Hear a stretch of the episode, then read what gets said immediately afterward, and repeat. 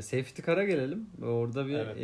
e, Lando ve Gasly'nin e, enteresan bir kazası oldu. Çok senle de yarış esnasında konuşuyorduk zaten. Senin Evet. söylediğin şey orada çok e, dikkat çekici. Gerçekleşmesi yönünden çok şanssız ama sonuçları itibariyle çok Evet, şanslı tam bir ifade kaza buydu doğru. demiştim. Ee, çok ciddi hasar görebilirdi Norris. Ee, çok hızlı bir pist. Pistin de çok hızlı bir noktası. Kaza yaptıkları nokta. Ee, Gasly orada açıkçası çok aptalca davrandı diyebilirim en açık haliyle. Çünkü bir taraftan telsizde mühendisiyle konuşurken bir tarafta pist içerisinde yol almaya devam ediyordu. Aynalarda görüş kısıtlı.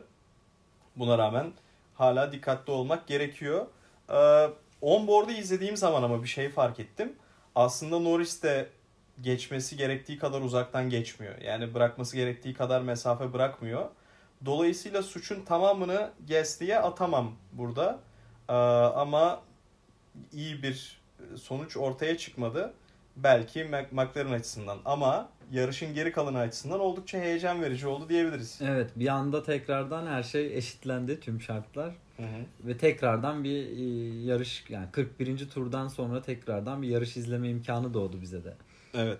Aslında birazcık da Gasly'nin bu duruma neden düştüğünden bahsedebiliriz. Çünkü Alonso çok kendi açısından iyimser düşündüğü bir atak yaptı kendisine. Ee, birazcık da çaresiz kalmıştı açıkçası Gasly'nin arkasında. Çünkü uzunca bir süre geçemedi Gasly'yi. Ee, sonrasında aslında çok da karakteristik olmayan e, aşırı agresif bir atak yaptığını gördük. Ee, karakteristik olmayan diyorum ama şöyle şeyler de yaşıyoruz. Alonso bazen kontrolünü kaybedebiliyor. Yani ciddiyetini kaybediyor yarış sırasında. Pist dışından gitmeye başlayabiliyor. Garip ataklar yapmaya başlayabiliyor. Ve aslında bunların ikisini de bu yarış esnasında gördük. Ve kendisi sadece e, ceza almakla kalmadı. Aynı zamanda hem e, Norris'in yarışını mahveden hem de belki de sonuçları değiştirebilecek e, bir noktaya getirecek bir safety car'a sebep oldu Alonso. Evet oyunda dangerous driving diyorlar. Aynen öyle. Aynen, tam- Ceza puanı alırsın Evet, lisansına yani. yani. bir noktada kesin alırsın.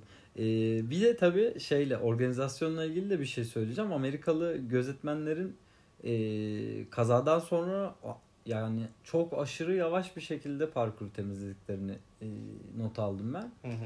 Yani gö- zaten hani görünen köy kılavuz istemez kaç tur safety car oldu herhalde. 6 6 tur falan safety car Evet, var. İlk virtual çıktı. Uzundu. Safety car'a döndükten sonra da minimum bir 4-5 turu vardı. Hı hı. Yani e, bu da tabii Amerika'nın aslında belki bu büyük şova hazırlanırken e, organizasyon olarak o kadar hazır olmadığının da belki bir şeydir. Sonuçta bunu domestik organizasyonlarla yönetmek zorundasın yani. Yani Tabii. Türkiye'de e, her zaman yani çok tartışılır birçok konudan ama Türkiye'de mesela e, TOSFET bu işi bir şekilde kotarıyor her seferinde. Gerekir, gerekirse ekstra adamla, gerekirse ekstra organizasyonla. Hı hı. E, bu da böyle özellikle yeni yarış yapılan yerlerde hep dikkat çekiyor işte. E, Arap ülkelerinde de benzer görüntüler görmüştük. E, yarış kültürünün olmadığı bölgelerde ya da Formula 1 kültürünün olmadığı bölgelerde en azından e, böyle şeylerde hani rally'de bu tip şeyler gerekmediği için mesela Evet. rally her yerde yapılır ama e, orada öyle şeyler gerekmediği için bu da mesela bence önemli ve kayda değer bir not. Çünkü bütün akıbetini değiştiriyor. Kalan tur sayısını değiştiriyor hiçbir şey Aynen öyle. değiştirmesi.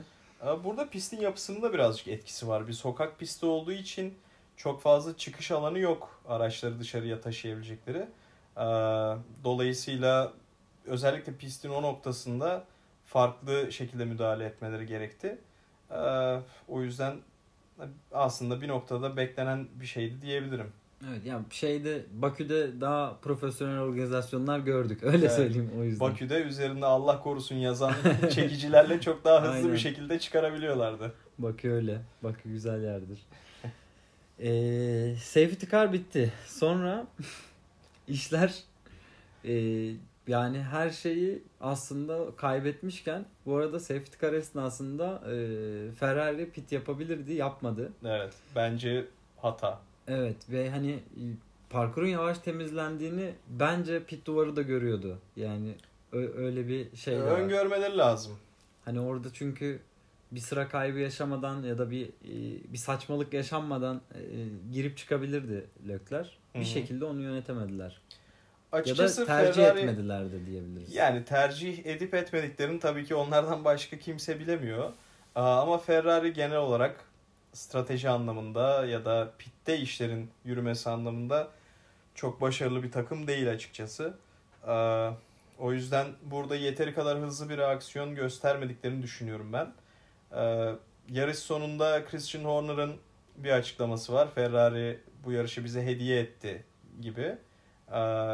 Bir taraftan Ferrari de karşıt bir açıklama yaptı. Elimizde yeni set yoktu istediğimiz e, hamurda.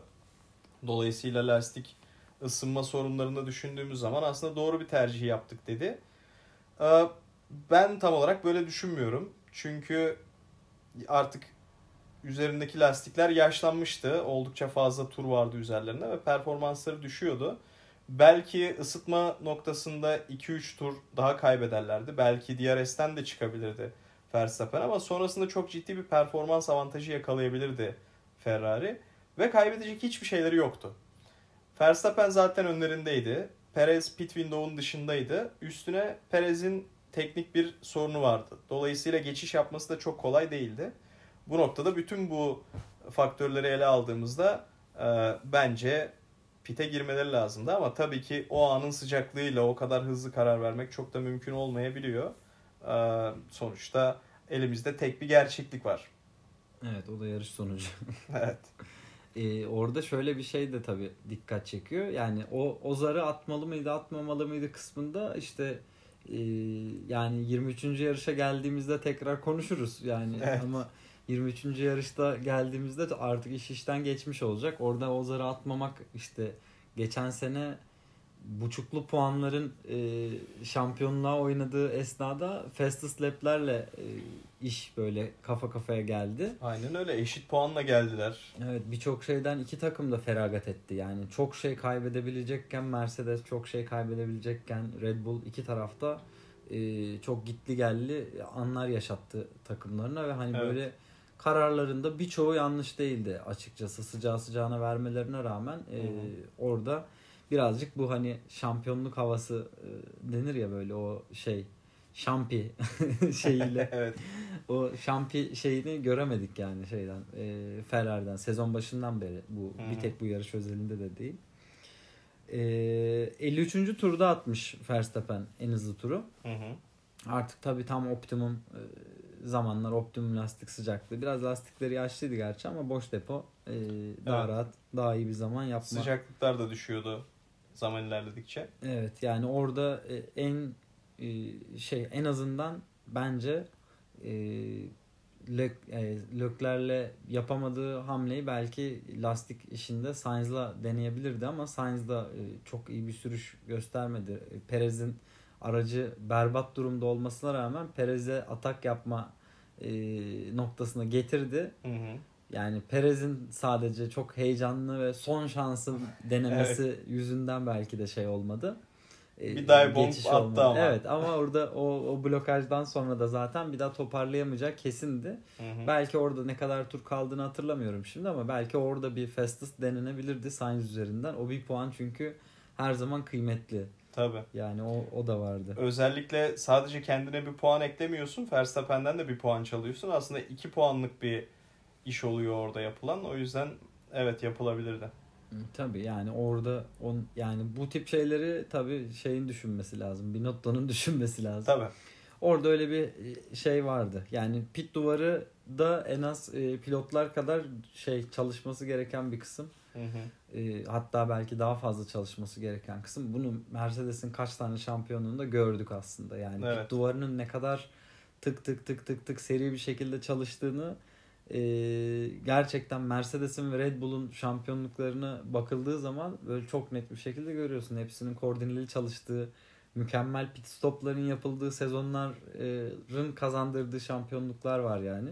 Evet, çok daha organize ve düzenli bir şekilde Evet. çalışıyorlardı. Her şey tabii bir harmoniye oturması için çok uzun yıllardır Ferrari e, bu işin içinde değil gibi. Yani yarış olarak demiyorum ama şampiyonluk Hı olarak çok uzakta kaldılar. Mentalite olarak o mentalitede değiller artık. Ne kadar büyük bir takım olsa da DNA'sında. Evet. O o da birazcık e, değişen şartlara uyum sağlama işi. Evet. 55. turdan bir notum var. E, Fetel ve Mick'in e, kazası.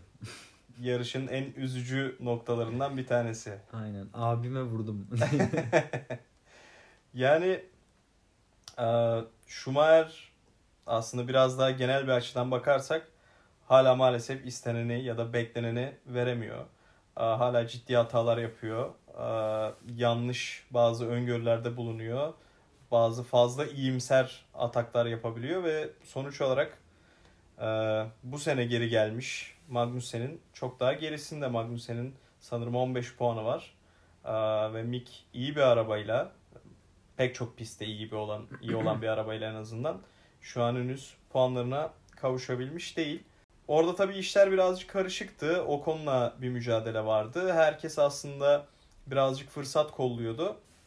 Ee, bu noktada belki biraz e, motivasyonu yeteneklerin üstüne çıkmış olabilir Schumacher'in. Dolayısıyla aslında olmayan bir aralığa sokmaya çalıştı arabasını Ee, ve sonuç olarak çarpıştılar. evet yani hani race incident diyemeyeceğimiz kadar büyük bir hata bence de. Hiç Evet. şey değil gayet e, Fetel'in yoluna ve Fetel hani Mick, Mick olmasa başka biri olsa bence çok farklı demesler verirdi. çok farklı şeyler söylerdi. Ayrıca o duruma orada yaşanana bir ceza çıkmaması da bence bu iki kişinin olmasıyla alakalı bir durum. Çünkü Alonso ile Gasly'nin arasındaki bundan daha küçük bir e, temastı. Evet. Bence de yani burada ceza tabii bir şey değiştirmeyecekti toplamda ama e, ceza çıkması şey açısından yani FIA'nın kredibilitesi açısından ceza çıkması gerekirdi. Yani tabii FIA'nın özellikle son yıllarda e, şöyle bir politikası var. Cezaları e, yaşanan olayın sonucuna göre değil de olayın kendisine göre değerlendirmek gibi politikaları var. Dolayısıyla işte Vettel DNF oldu vesaire bunları göz ardı ederek aslında bir karar vermeleri lazımdı. İş sadece yarışçı cezalarla alakalı değil aynı zamanda FIA'nin kendi ceza puanlarıyla biliyorsun 12 puanı doldurdukları zaman son bir senede bir yarıştan men ediliyor pilotlar. Ve buna da etkisi olabilecek bir şeydi ve oradan garip bir şekilde bir ceza çıkmadı. Ama race kontrolü zaten yarışın sonunda da görmüşsündür. Kimin ne ceza aldığı ekranlarda yansıyan yani Serhan Acar'ın doğru söylediği e, bilginin yanlışını 30 saniye sonra ekranda görüyoruz. Serhan Acar e, kendi ikna olmuyor. Hani biz de zaten izlerken ikna olmuyoruz. Ya evet o araba bu araba değildi. O bunun arabasıydı falan noktasına geliyoruz ve hala şeyiz. E, onlardan düzeltme bekliyoruz falan böyle. Tabii Serhan Açar'ın ama daha fazla race kontrol tecrübesi olabilir evet, oradakilerden. oradakilerden olabilir. Güzel bir e, güzel bir noktaydı o da yani. Hani hakikaten e, Türkçe yarış izlemenin ben Türkçe birçok şeyin Türkçesini çok böyle keyifle izlemem ama Hı hı. Formula 1'in Türkçesi hakikaten o açıdan da bayağı keyifli. Ya Ben açıkçası İngilizceye çok alıştım Sky'dan izlemeye. O yüzden ben Türkçe izleyince bana eğreti geliyor. Sky'ın rejisi çok güzel. Yani Evet. şeyi bütün e, bağlantı ve organizasyon çok güzel. Tabii Evet yani şey yarış öncesi, imkansız. sonrası röportajları sürekli olarak gri- grid'e girebiliyor olmaları. Ee, onun dışında işte Nico Rosberg, bazen Jensen Button geliyor. Evet. Dünya şampiyonu pilotlardan anında bilgi alabiliyorlar.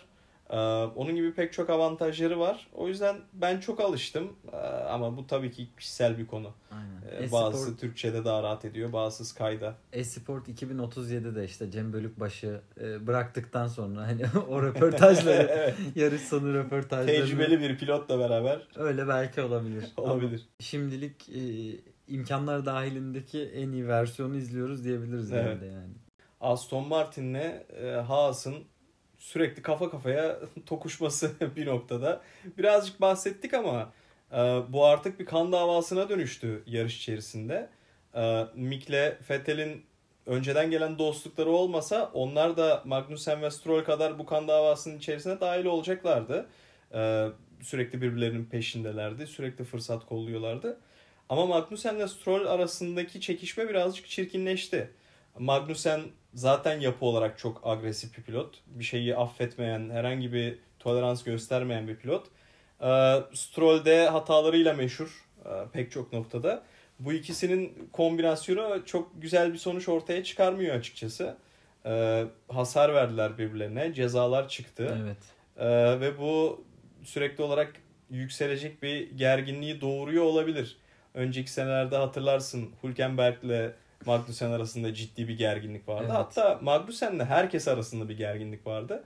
Bu belki de o dönem emekli olmasının e, önündeki e, sağlayan sebeplerden en önemlilerinden bir tanesiydi. Çok kötü bir reputasyonu vardı Magnussen'in. Birbirlerine zarar veriyorlar Evet son yani zamanlarda. bir de hani Haas'ta biraz daha tabii avantajlı bir durum var en azından şey e, araçlar bakımından da Aston Martin bir de sürekli istediğini alamayan konumda olduğu için Evet. onun verdiği bir başarısızlık gerginliği var. Yani pilotların yapabileceği ama aracın yapamadığı şeylerden kaynaklanan bir gerginlik de var. Onu da Evet. hani sadece Haas özelinde değil bu önünde birinin önünde kalma ve geçememe hissiyatını Vettel'de yani tamamladığı yarışlarda en azından Tabii. gözlemledik. Çok çok ciddi bir bütçe, çok ciddi bir planlama var arkasında. Dört kez dünya şampiyonu bir pilotları var. Evet. Aa, ve başarabildikleri hala çok sınırlı. Dolayısıyla onlar da çok fazla şeyi başarabilmek için kendilerini yırtıyorlar son zamanlarda. Otmar da var artık. Evet. Ama olmayınca olmuyor. Yani e, bilmiyorum tek e, bu iş yine de Stroll'le ne kadar devam eder? Hani tabii ki şeyden dolayı finansal Baba yapıdan faktörü. aynen finansal yapıdan dolayı mecburen devam eder ama bence hani Stroll'ün e, daha iyi alternatiflerini muhtemelen e, alt gruplardan geliyordur yani. Geliyor. Ee, Stroll'den daha yetenekli pilotlar mutlaka vardır. Daha iyi tercihler vardır. Belki bu noktada spora yeni girecek üreticilere Aston Martin'in satılmasıyla alakalı bir şey olursa böyle bir senaryoyu görebiliriz. Audi ve Porsche girmeyi düşünüyor şu an ve pek çok takımla görüşüyorlar. Belki öyle bir transfer olursa Stroll gönderilebilir ama o gerçekleşmediği takdirde baba faktöründen dolayı Stroll'ün kaldığını görebiliriz. Bu arada Stroll'ün e, garip bir performansı var yine de. Yani her ne kadar pek çok noktada istikrarsız olsa da e, bazı noktalarda kendisini aşabiliyor ve hiç fark etmeden hızlı bir şekilde yükselebiliyor. O yüzden ona da çok fazla haksızlık etmek istemiyorum açıkçası. Grid'deki en kötü pilot diyemem Stroll Yok için. kesinlikle. Ondan çok daha kötü örnekleri var. E, o yüzden şimdilik Aston Martin'e uygun bir pilot olduğunu söyleyebiliriz. Yani e, yarış bitti. Yani Hı hı. Şu andaki son durumda da e, Red Bull ve Ferrari arasında takımlarda 6 puan kaldı sadece. Çok küçük bir E, marş. Mercedes de kan koklamaya devam ediyor. Arkadan Evet. ilk kan kaybında bir şey yapamayacak olsalar da en azından takip e, Russell'ın e, Mercedes'i yani böyle bir şeyi herhalde ben söyleyeceğimi tahmin etmezdim ama Russell'ın tuttuğu Mercedes Hamilton'ın taşıdığı Mercedes değil Russell'ın bu burada tuttuğu Mercedes'te 95 puanda.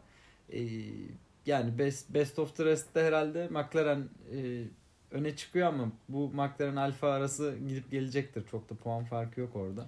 Ee, Joe'nun ve Ricciardo'nun performansları burada belirleyici olacaktır. Bottas ve e, Norris zaten belli bir standartta performanslar sergiliyorlar ama ikinci pilotların ne kadar katkı yapacağı dördüncülük mücadelesinde belirleyici olacak diyebiliriz. Evet ve Albon da Williams'ı e, puansız Taşıyor. bırakmadı. Taş, taşıyor diyemeyiz ama puansız bırakmadı. Evet. E, yani- Alonso'dan fazla puanı var. Evet Albon'un tek başına Öyle Albon'un garip bir tek başına var. aldığı bir puanla yaşıyor şu anda Williams. Evet. Ee, yani şey açısından iyi. Geçen sezonuna baktığımız zaman, geçen sezonlara diyeyim daha doğrusu, turbo hibrit çağının büyük bir kısmına ee, geçişler gerçekten takımlar ve araçlar birbirine daha yakın. Geçişler Evet. olabiliyor. Hala DRS'siz olmasa da. Hı hı. Ee, bu değişim bu şekilde gittiği zaman güncellemelerin de gelmesiyle göreceğiz şimdi biraz daha Avrupa'da. Hani biraz daha belki e, işte Barcelona güzel bir sınav. Ee, Evet. yine Belçika güzel bir sınav. Hani Hı hı. orada gerçekten e, güncelleştirmelerin efektlerini de görebileceğiz. Bir de hani sonuçta göz aşinalığı denen bir şey var yani işte Belçika'daki bir e, takımı izlemek, bir takımın performansını izlemek orada bize geçmiş yıllardan bir referans da veriyor. Onu Evet. karşılayabiliyoruz az çok. Hani Miami'de böyle bir veri de yoktu. E, takımlar böyle yani şu anda Ferrari, Red Bull, Mercedes, McLaren, Alfa, Alpine e, Alfa Tauri, Haas, Aston ve Williams şeklinde. Pilotlara geldiğimizde de bir şekilde sezona mükemmel bir açılış yaptığı için Leclerc hala e, lider. Ayrıca Verstappen'in iki DNF'inden dolayı. Tabi yani Yoksa hani orada olmayacaktı. muhtemelen e, şey yani Red Bull'un e, buradaki e, yani sezon başında çözemediği problemleri en azından çok hızlı çözmesi bizi tekrar rekabet izletiyor.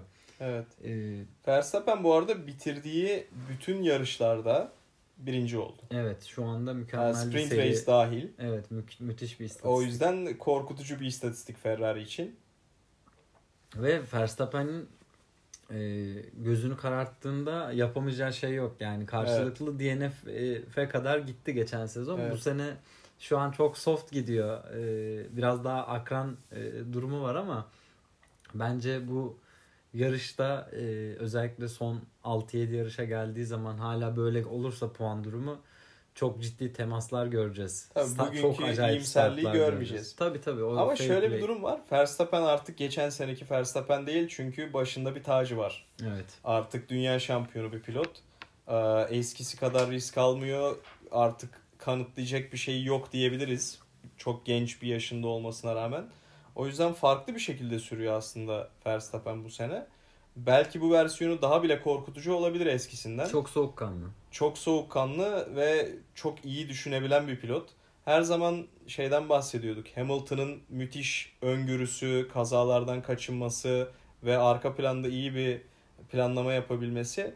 Verstappen agresifliğinin yanında artık bunu o Hamilton'da bahsettiğimiz yetkinliklerle kombine edebiliyor. O yüzden çok tehlikeli bir hale geldi. Şeyi de çok iyileşti fark ettin mi? Pit duvarıyla iletişimi de çok Evet, arttı. Yani sakinleşti. e, neyin olduğunu hani geçen sene araba sürülemiyor, araba gitmiyor Evet. gibi böyle bir tavırın içinden Çok şu anda gergindi. işte gayet net bir şekilde ya direksiyonumda bir zorlanma var. İşte Evet. steering wheel'da arka lastikte bir aşınma hissediyorum. Şurada böyle var. Net bir şekilde kısa cümlelerle kendini Horner'a anlatıyor ve Evet. Horner orada ekiple birlikte bir şekilde tamam bakıyoruz çözeceğiz. E, O telkini de geçen sezondan alıştıkları için hep telkin modunda gidiyorlar Aynen öyle. anlatıyorlar yani. Şu anda Red Bull'un e, operasyonel bir problemi yok. Zaten yoktu.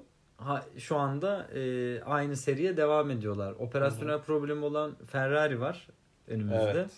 E, teknik problemler de var. Teknik problemleri daha hızlı aşar. Hani motorsporları tecrübesinden kaynaklı ama Hı hı. operasyonel problemler bu şirket yönetimidir yani bu sonuçta. Bir de İtalyanlıkla alakalı bir durum. Evet biraz İtalyanlık Yani- da var. Aynı biz Türkler gibi çok fevri davranabilen, bazen analitik düşünmeyi duyguların arkasına atabilen Evet, Ee, kervan millet- yolda düzülür kültürüyle. aynen öyle. Zaten bunu aşabildikleri dönem sadece takıma yabancıları yığıp işte Ross Brown'un, John Todd'un, Rory Bryan'ın olduğu dönemde biraz daha farklı bir takım kimliğine bürünüp o zaman seri şampiyonlukları alabilmişlerdi. Ama şu an hala e, o etkiler hissediliyor. Hala pek çok noktada hata yapıyorlar pit duvarında.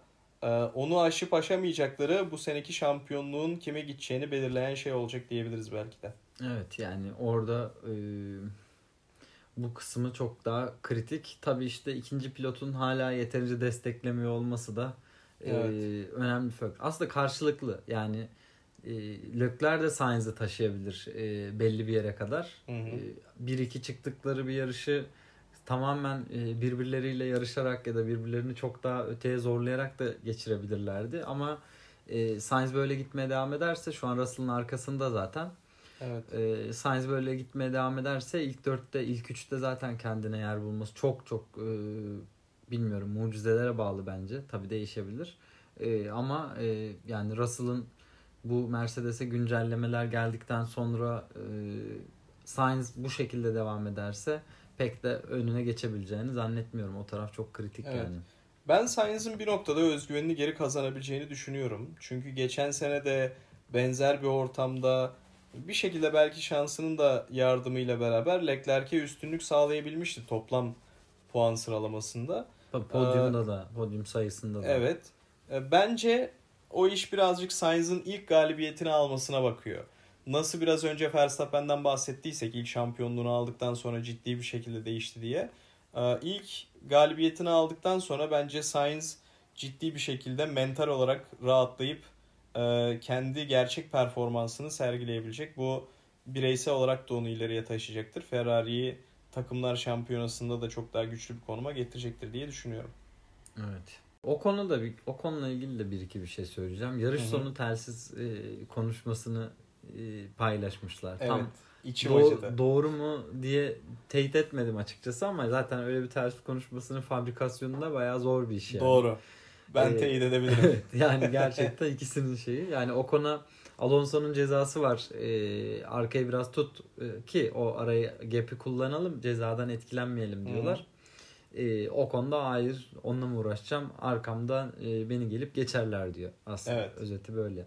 Bilmiyorum Ocon çok değişik bir e, sürücü ben e, çok nasıl diyeyim, çok tuttuğum biri değil. İyi, Yani benim iyi, için de öyle.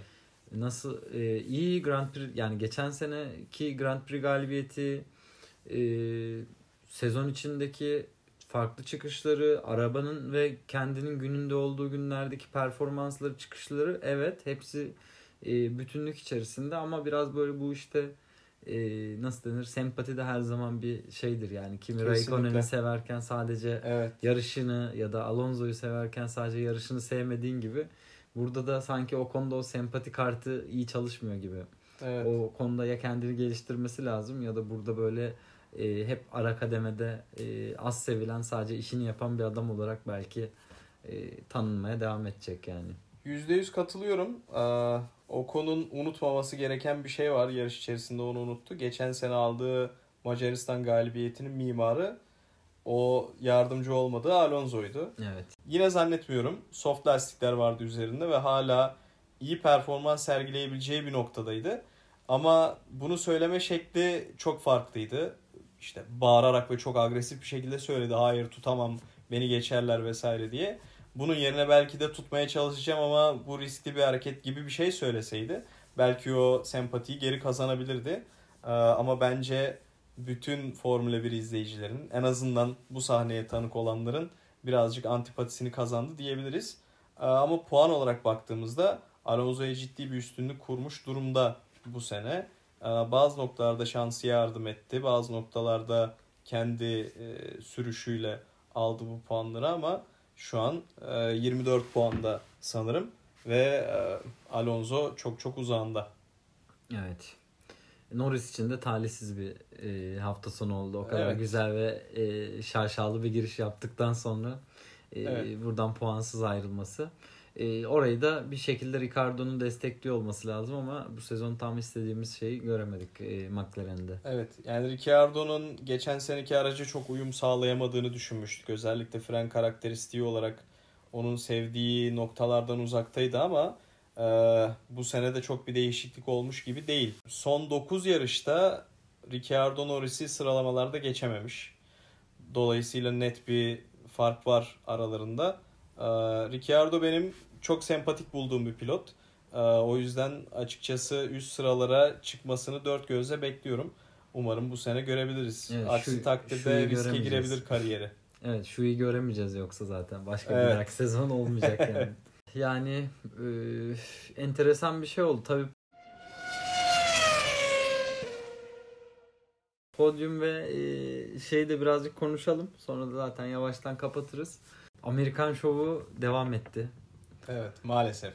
Önce yarış sonu röportajındaki e, Baby'ler Evet baby'lerle e, enteresan bir ya böyle bir şey hani nasıl denir? Ya bunu tabii Amerikan olduğu için kulağa böyle antipatik gelmiyor. E, Tabii. Dış onlar göz için çok olarak. doğal bir şey bu. Aynısının Arapça versiyonunu, aynısının İspanyolca versiyonunu ve aynısının Türkçe versiyonunu böyle e, yaşayıp kafanda. Sonra bu simülasyonlarda bunların ne kadar linç yiyeceğini görerek Amerikan versiyonuna da makul ve adalet çerçevesinde davranmak için bence. Evet, güzel Bunu- bir yaklaşım. Evet, bunu böyle görüp burada işte gelip nasıl denir işte salam aleykümlü bir girizgah yaparak elhamdülillahlı şükranlı bir e, rö- ma- şey maç sonu diyorum yarış sonu röportajını e, dinlerken ya bu Formula 1'den çok uzak Formula 1 kültürünün çok uzağında bir yerdeyiz şu anda hissiyatı ya da biz şu an neredeyiz daha doğrusu hissiyatı varsa e, aynısı bence burada da oldu. Bu sonra da Evet. e, bu röportajlardan sonra bir de e, podyuma çıkış için e, ne deniyor onu bilmiyorum. Seremoni. Yok yok. E, o Polis eskortu evet mu? polis eskortunun öyle özel bir adı var mı bilmiyorum. Ben de bilmiyorum. E, o işte sirenli e, Miami Vice efektli Hı. polis eskortuyla e, podyuma giriş ve yine podyumun kendisi her şeyiyle aşırı Amerikan, aşırı e, tamamen entertainment ve show business üzerine kurulu bir düzen vardı. Yeni seyirciler çekmek için Liberty Media'nın bir stratejisi ise farklı yöntemler bence bulabilirlerdi. Orada çok açıkçası katılmıyorum ama e, o biraz beni yordu. Bütün hafta sonu boyunca sürekli işte e, zaten girişte de konuştuk işte o Hı. şeyden fake dog'dan başlayarak e, bu son aşamaya gelene kadar gerçekten ben çok yoruldum e, izlerken ve dedim ki ya nerede hani bir Monaco izleyelim sıkıcı bir yarış olsun geçiş olmasın Ama bir prestij E, olsun. en son yani. işte bandomuzu görelim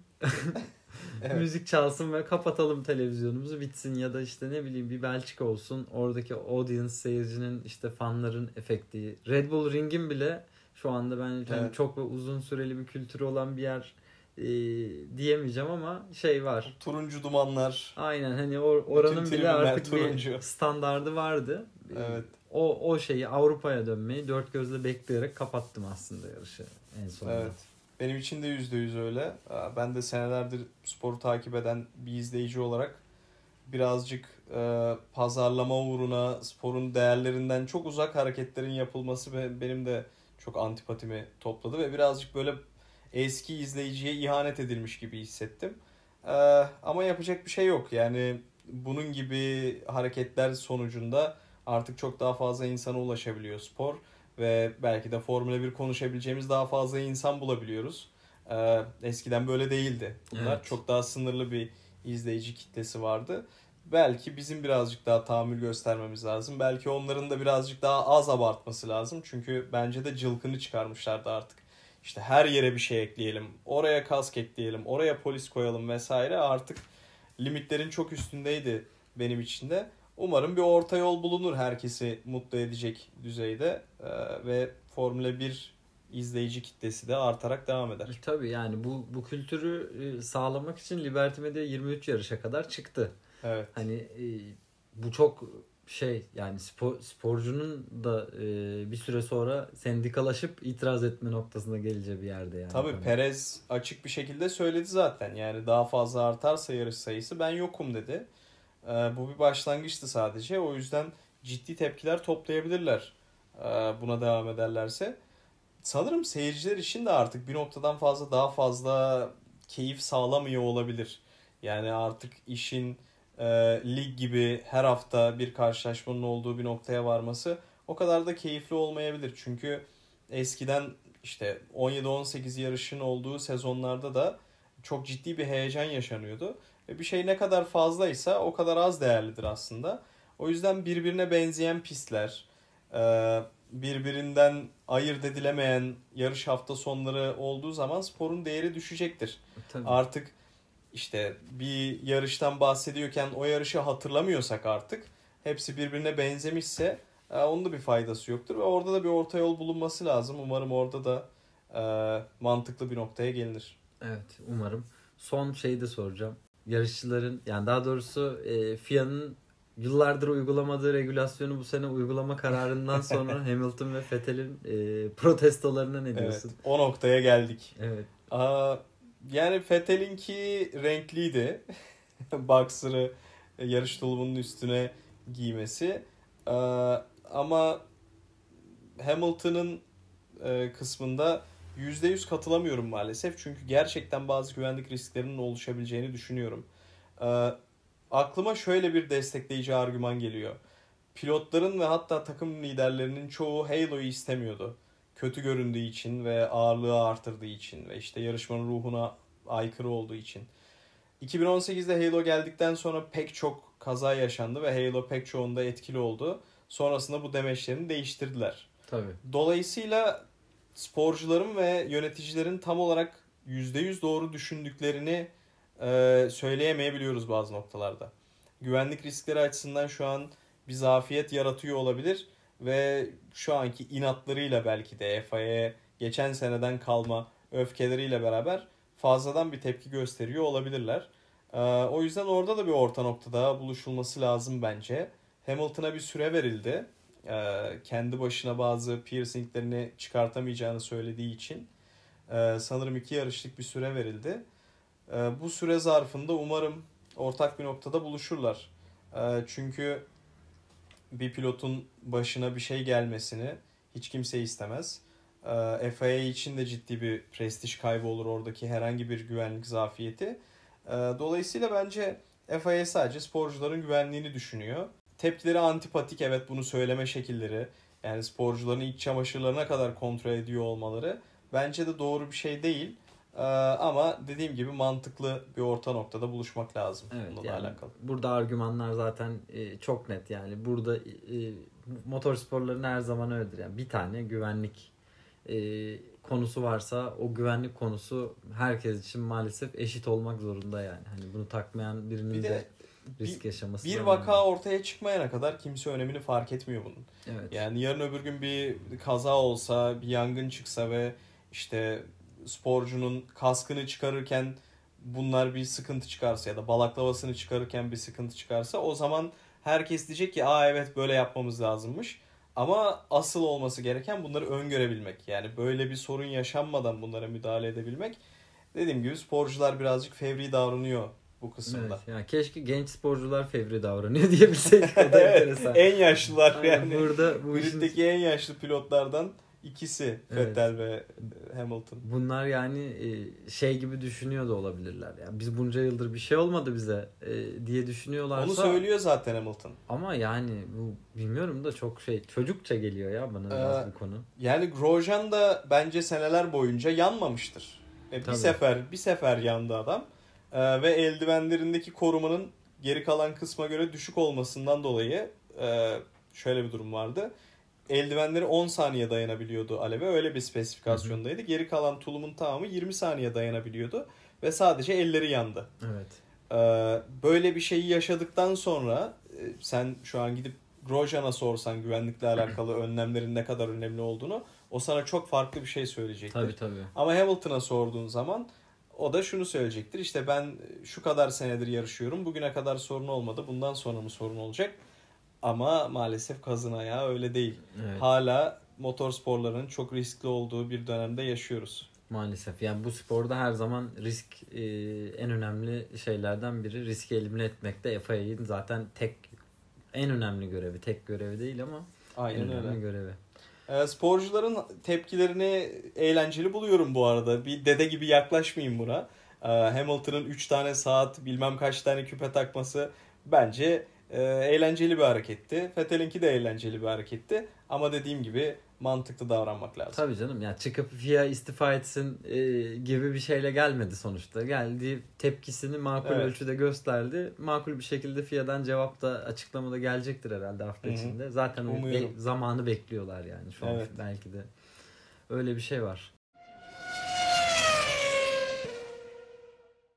Kanka çok sağ ol geldiğin için. Ben de teşekkür ederim beni konuk ettiğin için. Seninle her zaman keyif ya motorsporları. Diğerlerini de konuşuruz zaten zaman zaman. Sağ ol. Benim için de keyifti. Eyvallah teşekkür ediyorum. Formula 101'in yeni bölümünü bu şekilde bitiriyoruz. Bir sonraki bölümde Barcelona konuşuyor olacağız. Belki bir ara bölüm atarız. Onu da sosyal medya hesaplarımızdan duyururuz. Görüşmek üzere. Kendinize iyi bakın. and away we go.